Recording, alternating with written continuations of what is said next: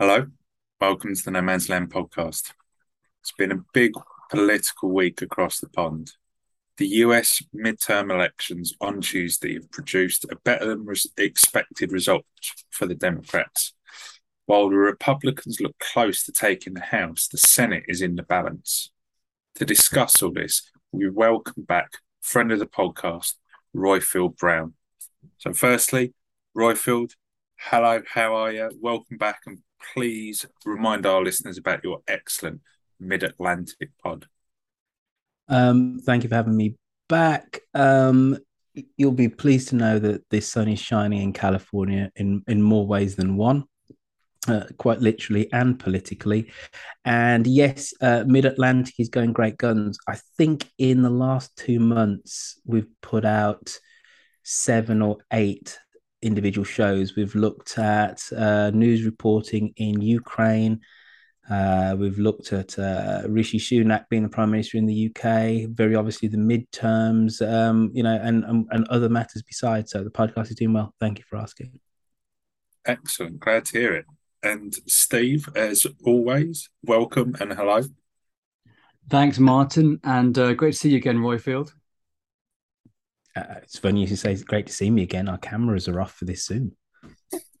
it's true, actually. And actually, I was speaking to you on the Mid Atlantic show, but I haven't actually seen you on camera for a while. I don't think. no, it, that that that is very true. That is very true. And uh, yes, you have been uh, darkening the Mid Atlantic door with, with your presence and actually illuminating the podcast, shall I say? Absolutely. All right. So, what was the political mood in the lead up to the midterms? What were the the sort of the big issues? How was it being framed? Um, it, it, you have to do this in kind of in two parts, maybe in three parts. Uh, conventional wisdom is that midterms are deliver a bloody nose to the president's party. So at the start of this year, you had Republicans incredibly bullish that they were going to win back the Senate. The Senate is in effect uh, 50 50. Yes, the Democrats control it, but that's because if it's 50 50, the vice president then has the casting vote. But it is actually 50 50. Uh, the Democrats have um, a small lead in the House, in Congress. Uh, but the conventional wisdom is that an unpopular president, somebody as unpopular as Biden was at the start of the year, um, that you're looking at like a 40 seat swing in in Congress, and you're going to lose Senate seats. Uh, that optic kind of changed with the Dobbs ruling, uh, Roe versus Wade being overturned. All of a sudden, uh, the Democrats had a reason to get out uh, young voters, to register young voters, young women. So if you look at all the special elections in America since about May, uh, the Democrats have actually confounded their poll expectations. You know, they even got a congressman um, elected in Alaska, uh, for heaven's sake. So um, that then changed the whole political calculus that it looks like the Democrats could hold on to the Senate. And though things were looking somewhat unfavorable for them in the House, that they would then, um, you know, still be relatively competitive as the summer went on and Dobbs as a ruling was less in front of, let's say, the chatterati, the, the pundits, uh, more the conventional wisdom um, came to the fore, for as gas prices uh, forward slash petrol for people that understand uh, real English, petrol prices were, were spiking, inflation's at a 40 year high, and it looked like the American economy is about to go into recession and then people remembered, haha, these are the midterms. Uh, so the, the, president's party gets a kick in. So in the last two or three weeks, um, a lot of the polls uh, were saying that even though on the generic ballot, taking everything together, the Dems might be up one or two points, but actually these are the midterms. These are local races where um, the quality of the candidate um, is foremost, but also people do vote on local issues.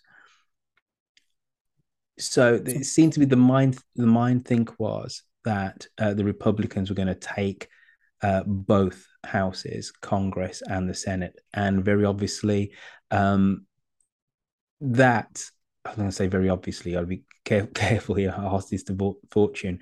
The Democrats have had a much, much, much better set of results than uh, the Republicans thought that they would. These are really the upper echelon of the Democrats' expectations, considering, as I said, historically, this, the president's party is supposed to lose, take a shellacking um, at the midterms, and you've got a relatively unpopular president, and you have um, economic indicators which are all going south. Uh, so uh, they've confounded uh, just about everyone's expectations. Right. So, were there any particular results that really stood out to you, firstly? And then, secondly, you've talked about some of the sort of local issues. So, how important are these midterms beyond just the like the next impact on the president or the impact on the next presidential election? You know, at one level, this is about you know who takes bins out and the sort of you know the administration um, but also, what does it tell us about American politics, sort of more generally, sort of, as I say, beyond its impact on the next presidential election? Yeah. So be, be, the Republican Party needs to stop and actually understand what's happening, uh, what has happened with, with these results. Uh, so it has a massive impact on them. Are we going to have a death match between or at least a bare knuckle fight between Donald Trump and Ron DeSantis, who's the governor of Florida, for the hearts, minds, and souls of uh, Republican voters going forward. That looks like that potentially is going to happen now. As according to Republican internal polls, um, 40, I think it's 48%, I, I looked at this morning, of Republicans want Trump to run again, 24% want DeSantis to run but it's much more um, significant than than just these two personalities.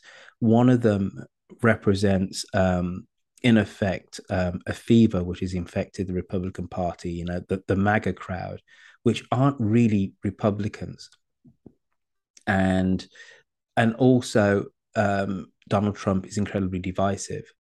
One of the things which this um, election really highlighted was that MAGA Republicans fared really quite badly.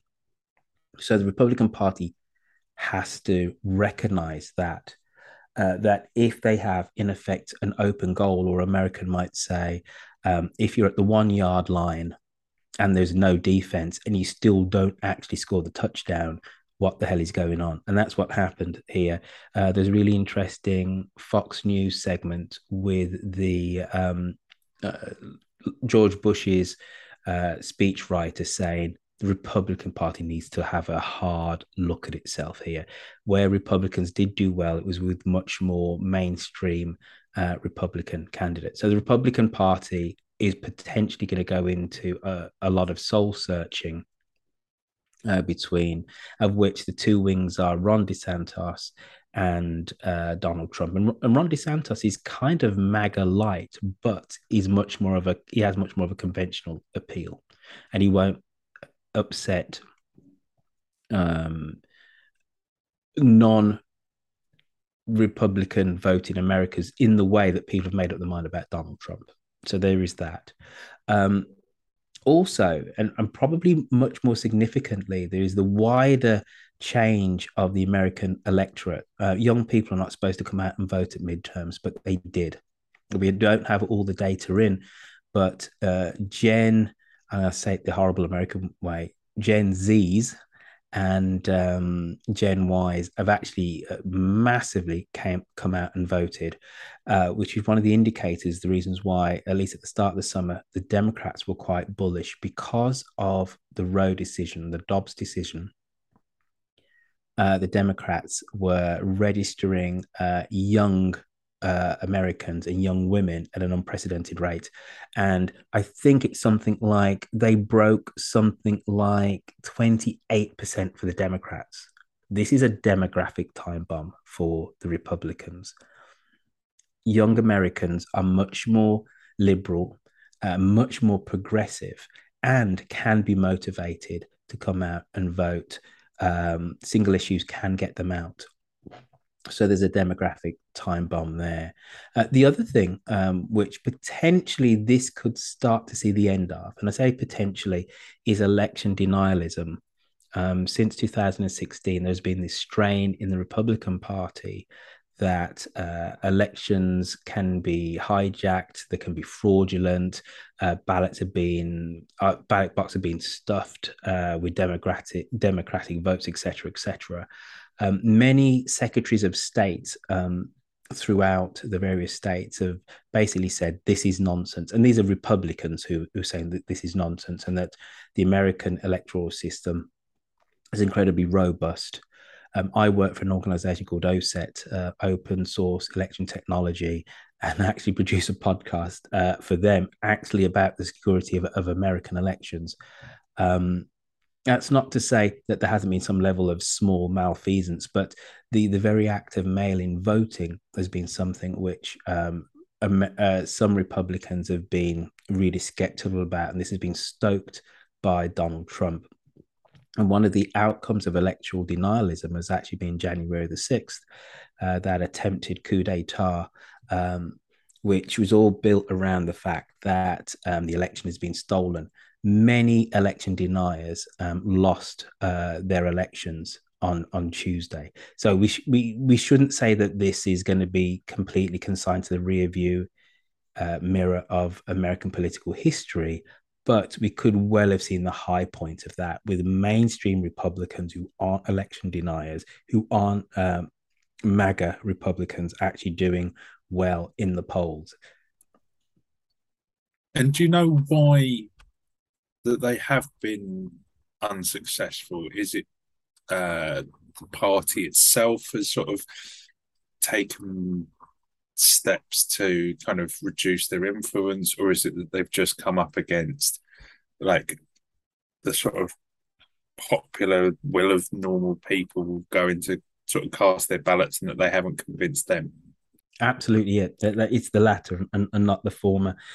Because of the way the American political system works, is that, and, and the Republicans are much more um, reliant on this, so the primary system means that people who are self-registered as whatever party vote for people who they want to then stand in the election. So classically, you get die-hard Republicans or die-hard Democrats. And, and what's been happening for the Republicans is that there are lots, some of their candidates have become more and more extreme who um, are attractive to the base. And with the hijacking of Trump uh, within the hearts and minds of some Republicans, let's say 30% uh, of Republicans, 35% of Republicans, you've had these candidates who believe in QAnon, like Marjorie Taylor Greene. Uh, you have um, a lot of candidates, some candidates who are just celebrities fundamentally, like Herschel Walker or Dr. Oz in Pennsylvania, who, uh, be- because they've been endorsed by Trump. JD Vance, um, another kind of electoral uh, election denialist, etc. However, the American public doesn't want to hear that the last election was stolen. They want to move on, and and it's kind of interesting that we've had the January 6 hearings, and there has been on the left a lot of people saying, "Well, this uh, proves." Uh, that the president should be tried for for treason or you know pretty, pretty serious offenses. And I think your average American knows that something terrible happened, but actually just wants to put it behind them and wants to just get on. Uh, and, and, you're kind of seeing this with in, in, this election election deniers people who are saying that the system is corrupt ballots are being stolen they're just not they haven't prospered.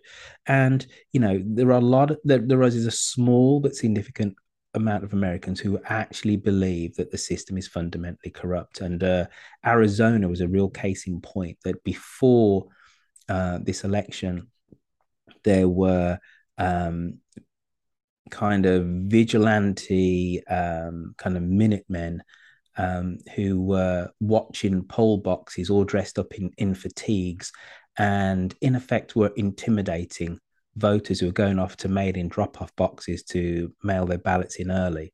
You know, so this is a serious um, issue. But at the ballot box, those politicians espousing those views have fundamentally come a cropper.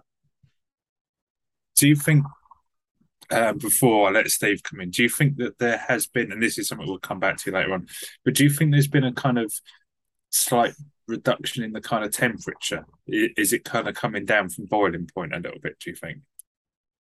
Uh, too soon to definitively say, but my gut is to is to kind of agree with that. Um, this election could well be the, the turning point in, in, in that regard. Still too early to say. What happens with Trump is going to be really I- instructive um, going forward. Is he going to stand again? Um, he did post on Truth Social yesterday that when he ran, he got 1.5 million more votes than Ron DeSantis did. Uh, so, yeah, he knows that um, if he doesn't run again, uh, DeSantis will be the Republican um, nom- nominee. So he needs to stop him right now. Um, but it's not a given that Trump will actually run again. And there could it even be legal reasons, legal jeopardy, the reason why he can't run again, or at least his um, candidacy, if he does try and run again, will be scuppered. So here across the pond, we I think often forget about quite how much American democracy there is, and um, there isn't a lot of coverage of the down ballot races. So I'm interested whether there's any um, results that you've particularly picked up there. For example, if I can say it right, things like gubernatorial elections. Um, and I know, Roifield, you in the past have said that um, you admire Stacey Abrams, the very impressive uh, Georgia politician, and I saw she lost the race there. So I wondered if you had any reflections on that. Um, that didn't come as a major surprise in the end. Uh, Stacey Abrams is one of the darlings of the Democratic Party, African American woman who. Um, this is a, now a second attempt to try and become the governor of that state. She'd be the first African American, let alone uh, black woman, uh, to become governor if she if she was to win that. What she has done is to massively um, get out the black vote. She she uh, single handedly um, kind of launched um, an organization to register black voters. It's one of the things which is really weird uh, for us from a British perspective. There is no real registering to vote. Like you're 18 and you you get you automatically you're just kind of registered. The only thing you need to register is, is if you move, uh, type of thing in America, you don't automatically, in effect, um, have a right to vote. It's democratically enshrined, but you need to register. And it's the political parties that go out and knock on doors and get people to register. And the poorer you are, or the blacker you are, the browner you are, the more chances that you're not actually registered to vote. So there's this real uh, argument in America between election um, access and election kind of integrity, and, and both of them speak to the left and the right. That the left says, well, poor people don't have access uh, to to register and, and, to vote, and the right uh, are always saying, but are these people entitled uh, to vote? What she did was to turn Georgia, which for let's say since the 1980s anyway, has been um, a Republican state, at least into a purple state, because she's registering furiously um, African Americans. So much so that in the at the last election, you had um, two Senate seats which went to Democratic uh, candidates, but the governor is is Republican, and that's really important uh, then to understand um, how Americans split voting down ballots. Classically in Britain, we have a ballot paper and it says, all right, uh, this is you're voting for this person in this constituency, you put an X, uh, and then that's it. American voting uh, ballots can be incredibly long because you're voting for so many different things, hence down ballot. Uh, at the presidential election, the president's name. People who've been running to be president will be at the top, and then you'll have senators, then you have congressmen, and it goes down and down and down. And depending on where you are in the country, you can be voting for judges, for school commissioners, and it goes on and on and on. And to split your ballot means that you don't strictly go Republican all the way or Democrat all the way. So you had a situation whereby um, the governor Kemp of Georgia won against Stacey Abrams. However, uh, Warnock, who's a Democratic senator running against Herschel Walker, Warnock got, at the moment, anyways, got more votes than Herschel Walker. So it shows you that just because somebody voted uh, for the Republican uh, candidate for governor doesn't mean that they then voted for the Republican senator. So uh, people are looking at this and, and, and really analyzing that the quality of the candidate does matter. Um, and Stacey Abrams, um, there's, there's, a picture of her who's going through all the press with her with, with water in her eyes. I think this is maybe the last time um, she she's going to run. Uh, she's done amazing things in Georgia, but she's just failed at, at, at the final hurdle. Georgia is a purple state, um, but but but you know we are still talking about a state where historically it was part of the Confederacy. Um, Atlanta is very much seen as a black city, uh, but it's very much seen as a democratic island uh, within kind of a sea sea of red. You know, Georgia is still very much a rural state, and uh, maybe uh, for some Georgians to see um, a black woman running the state was just uh, slightly a step too far. However, within the two uh, senator senatorial candidates, you had two black men. Well, it's sad to hear that about Stacey Abrams if she doesn't run again. Actually, I can't remember I told you this, but as an anecdote, when I was in um, New York for a year, I, I it was in 2016, and I went campaigning with the Hillary side. And what they were doing, they'd send us into uh, neighborhoods where they wanted to increase voter registration. So I was a British guy wandering around um, trying to register Americans to vote. And actually, they would send us, uh, in particular, to African American neighborhoods near Philly. Um, so a little bit of that. I had a couple of days of experience wandering around with my registration form. Didn't get very far, but I, I tried my my best. You know, it's um, it, it's not an easy thing to do, but it really is. Um, if you want to put a litmus test as to how hardcore uh, people are in terms of local democracy and active activism, it's actually voter registration, because you've got to go to in effect low information neighborhoods to get people to vote. If, if you're you know the more affluent the neighborhood these people are already registered to vote always but it's people who um who are fundamentally trying to survive the daily grind that actually don't necessarily. And it's to go and you've got to go into those neighborhoods and and, and you know convince them that their vote is actually going to make uh, a difference you know? So um, and in a lot of races, you know, people will say, well, you know, it's just more of the same. It's the establishment. My vote won't matter. But then it, the whole position becomes compounded because, you know, if these uh, elements of the population don't even vote, well, then of course the politicians don't take any notice of them. You know, so um, it's incredibly important, and it's just one of the many differences between the British political system uh, and the American parties go out and drive that vote. And actually, really, it's the Democrats because the Republicans don't need to um, go out and register in the way that the Democrats do. Yeah, and in my brief experience, actually got a bit of that. But people would kind of say to you, "Oh, there's no point," you know, when you handed them the voting form. Anyway, I want to zoom out a little bit, um, and you described very well how essentially this this looked like an easy win, an easy landslide for the Republicans this this uh, this midterms. So, what what do you think are the absolute key reasons that the the red wave, or so it was being um, touted as beforehand, why do you think the red wave didn't materialize? Um, number one, people are fed up of hearing um, that the last election was rigged. Uh, number two, uh, the face of the American electorate has changed. It's younger.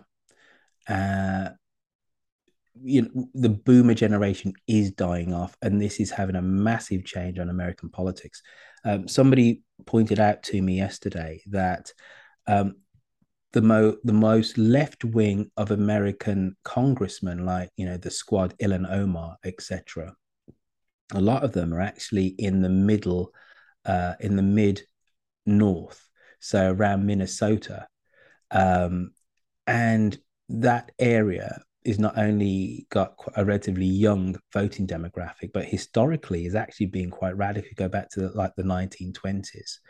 So um, younger Americans aren't put off by labels like democratic socialist or socialist. They're actually absolutely not. Um, so the American voter profile has massively changed in this election. It's been changing, but it's massively changed. Um, the people, this is kind of a lie to the first point, are tired of Trump. Trump is not a net positive outside of the Republican Party. He's just not. And candidates which he endorsed um, aren't necessarily going, going to win their races. They could win primaries with the base, but not actually um, elections or wider elections. Um, the Republican Party doesn't actually stand for governance, it's about obstruction.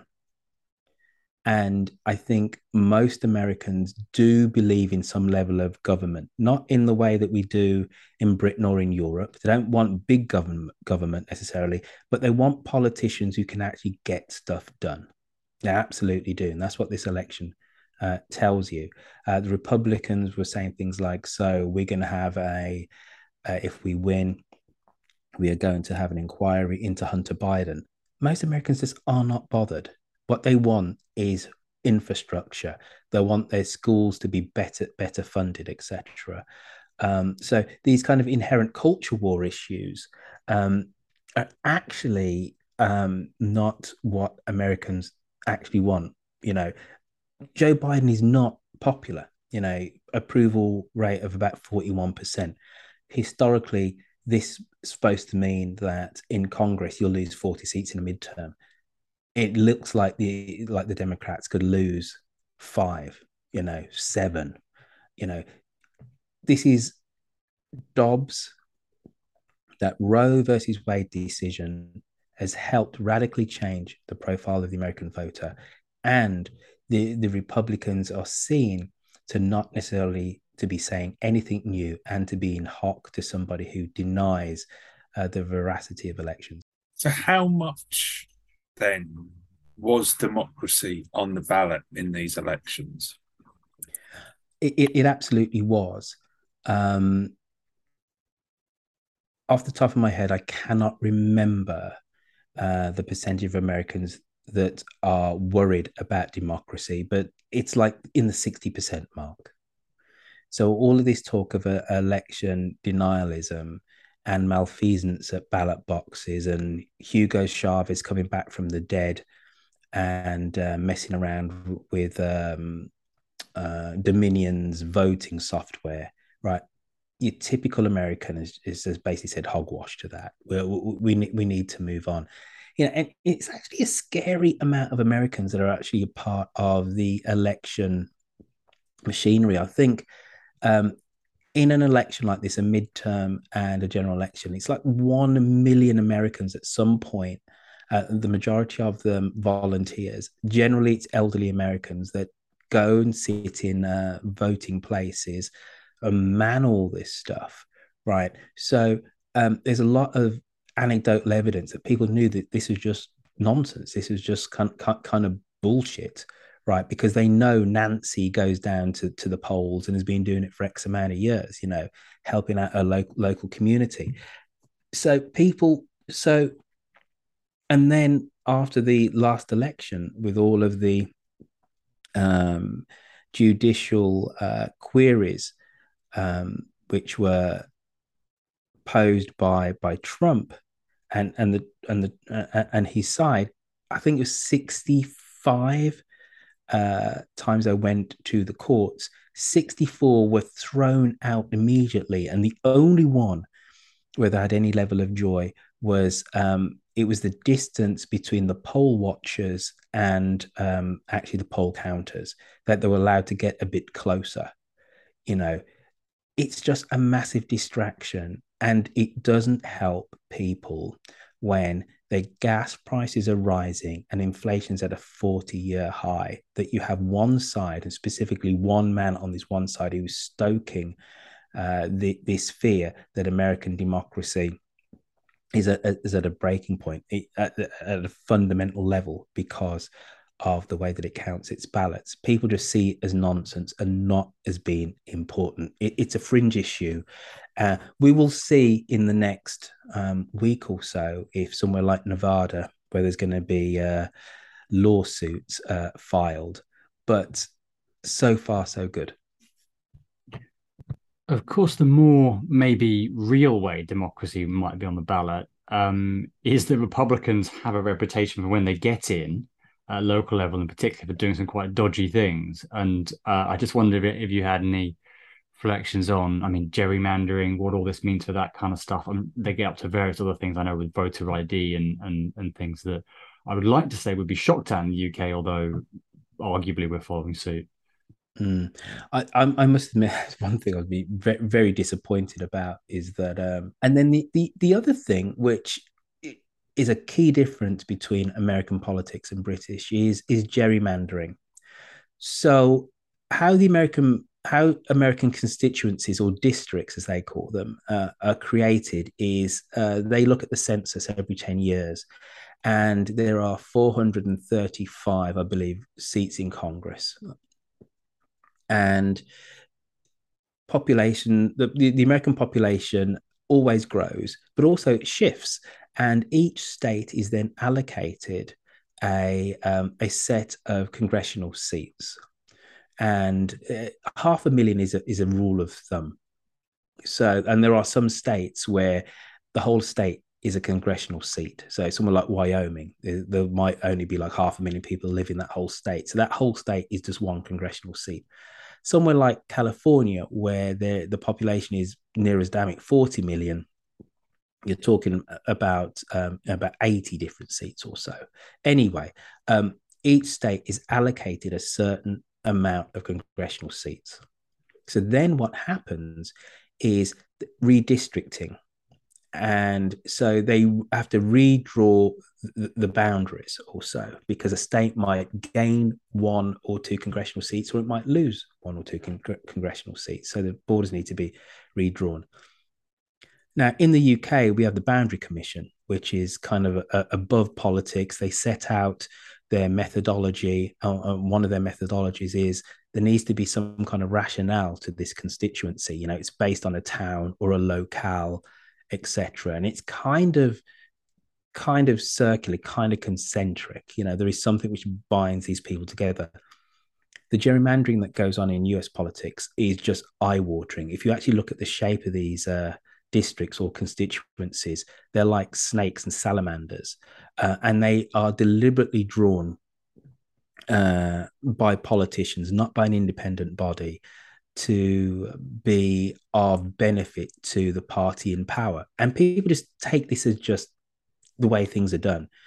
Um, there is a movement um, of which Arnold Schwarzenegger is probably one of the best proponents for there to be independent uh, drawing of uh, of districts. And actually, California has a, a, bipartisan body that draws up its boundaries. Now, I cannot remember how many other states do this in a similar way, and it's non-partisan, but it's not an inconsiderable amount of states. There's 50 states, and I think there's something like about 18 or so that have um, a non-contentious way of drawing this up. Florida is not one of them. And Florida um, under Ron DeSantis um, is basically gerrymandered at least four districts to massively favor the Republicans. And this is going, if not, I think it's going to the to the Supreme Court. But these four districts um, voted in this election and all returned Republicans. So one of the fears of, of the Democrats was that gerrymandering was going to massively hamper them. It does hamper them because the Republicans go in for it much more aggressively than Democratic states. Um, however, that wasn't maybe the decisive um, thing in this election. However, these four gerrymandered districts could well get thrown out, but the damage is already done. If the Republicans end up winning the Congress by, let's say, three seats, four seats, you could well look at Florida as, a, as to as to one of the reasons why. But this is a wider issue than just Florida, and it's something which in Britain we just don't have uh, the partisan drawing of constituency boundaries. And how it's done is is utterly an art and a science. So um, in lots of American, not I can't say lots, in quite a few American states, you have a plurality of democratic voters. So there are more democratic votes, but they'll still return more uh, Republican uh, congressmen because of the way that they split up the Democratic vote. I just want to touch briefly on something we've sort of talked about before, but it kind of seems like this is a time to kind of draw some of those threads together. So, in terms of the role that the kind of stop the steal movement played in all of this, did it get rejected at the ballot box? And if it did, as it seems like from what you said, did it act in a kind of way of like demotivating people and motivating people to go, you know what, okay, we've moved on from that. Now we've got cost of living to deal with and make sort of those people who are supporting that kind of movement just seem very out of touch with the normal concerns of it day to day life. If that's not too much of a leading question for you. No, I, I think that I think that's spot on. Um, Arizona, there's a big, uh, which I didn't mention, stop the steal uh, movement, and in various su- southern states. But it appears, you know, it's too early to really say, but those politicians, those Republican politicians, were foremost in saying that um, the last election was stolen from the American uh, people. They just haven't done well, and so so then you'll try to understand the reasons why. You know, on the one hand, there were people in army fatigues, twenty four hours a day, watching ballot boxes in majority minority uh, neighborhoods and then filming people as they went back to their car. And um, so they had a record of who they were. They could work it out through their license plate. That was thrown out judicially. All of these um, claims seem to be falling at, at the legal hurdle. And uh, when when people are asked for real evidence of this malfeasance, they can't actually find it. It's always anecdotal. Uh, so there have been lots of photographs on, let's say, uh, social media of uh, ballots being um, in in bin liners, and then it turns out these were test ballots. Right? There's always a very good reason uh, for this stuff, and I think the American people are, are just tired of it. You know, it's too soon to say, but we could be turning the corner if America can get rid of the the Trumpian MAGA fever. We could be turning the corner slightly on the divisiveness goodness, I said that in the American way, in the divisiveness of American politics. I've been here too long. Okay, so to, to bring this to a conclusion, then, what does this mean for the the next general election? Uh, are we likely to see Trump versus Biden again? And if one or both of those don't stand, who are the other sort of contenders who might and who could end up winning? Um, too soon to say. Uh, the dust needs to settle. We need to know the exact composition of uh, Congress and, and the Senate. But either way, the Democrats, if not being actual winners, have actually are, are the uh, emotional winners um, in, in, this. They should have took a shellacking. Uh, you know, should have had their nose blooded, and and they didn't. Historically, ev- all evidence would tell you that they should lose this. Um, also, what we haven't talked about really is the role of Dobbs, the Dobbs decision, which is Roe versus Wade, being overturned nationally. Um, in Kentucky, there was a ballot measure which basically said, shall we enshrine into Kentucky law a woman's right to choose? Kentucky is a Republican state. It voted for that. So going forward, this is going to be an issue for many states to deal with individually. Also, I think it was Arkansas or Kansas. Kansas also had a, a ballot measure s- some time ago, and they also voted to enshrine a woman's right to choose. And the, again, another red state, another Republican state. So, going forward, um, a woman's right to choose is still going to be an issue, but could well be a local issue. Um, dependent on if enough Republicans come out and say enough is enough with Trump, Trump could well be over. If he is gone, um, Ron DeSantis will 110% be the Republican frontrunner. Um, I hope Biden doesn't run again. Um, it's about time that the Democrats had some level of uh, young leadership. We got Pelosi, who is 80. We got Chuck Schumer in the Senate he's 70 something or another and then you got joe biden who you know if he gets re-elected will be the oldest president yet again and he was the oldest president last time. So um, if he doesn't go the democratic field is much more wide open but the smart money right now would say that gavin newsom would probably be um, the democratic front runner. Uh, gavin newsom is the governor of california.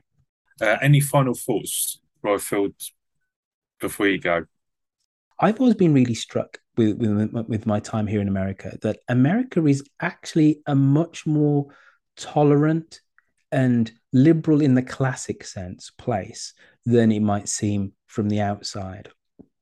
That actually, dependent on it's really how you frame the question as the response that you get from you from your typical American.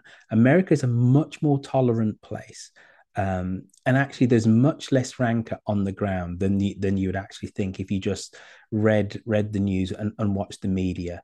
So um, we we need to beware when we think that America is catastrophically divided on both ends of the political spectrum. Yes, there is a divide, uh, but actually, the lumpen mass of Americans kind of more or less agree on most things, and I, I think America needs to realize that about itself that's a nice positive to end on. So, Roifield, thank you very much for taking the time to join us again. No worries. And I've seriously got to go. I'm two minutes late. But thanks, guys. It's always lovely speaking to you. Thanks very much for your time, Roifield. Cheers. Thank you. Bye bye. Good to see you, Roifield. And you, Steve. Bye bye. And thank you very much for listening, everyone. This has been the No Man's Land podcast. Goodbye.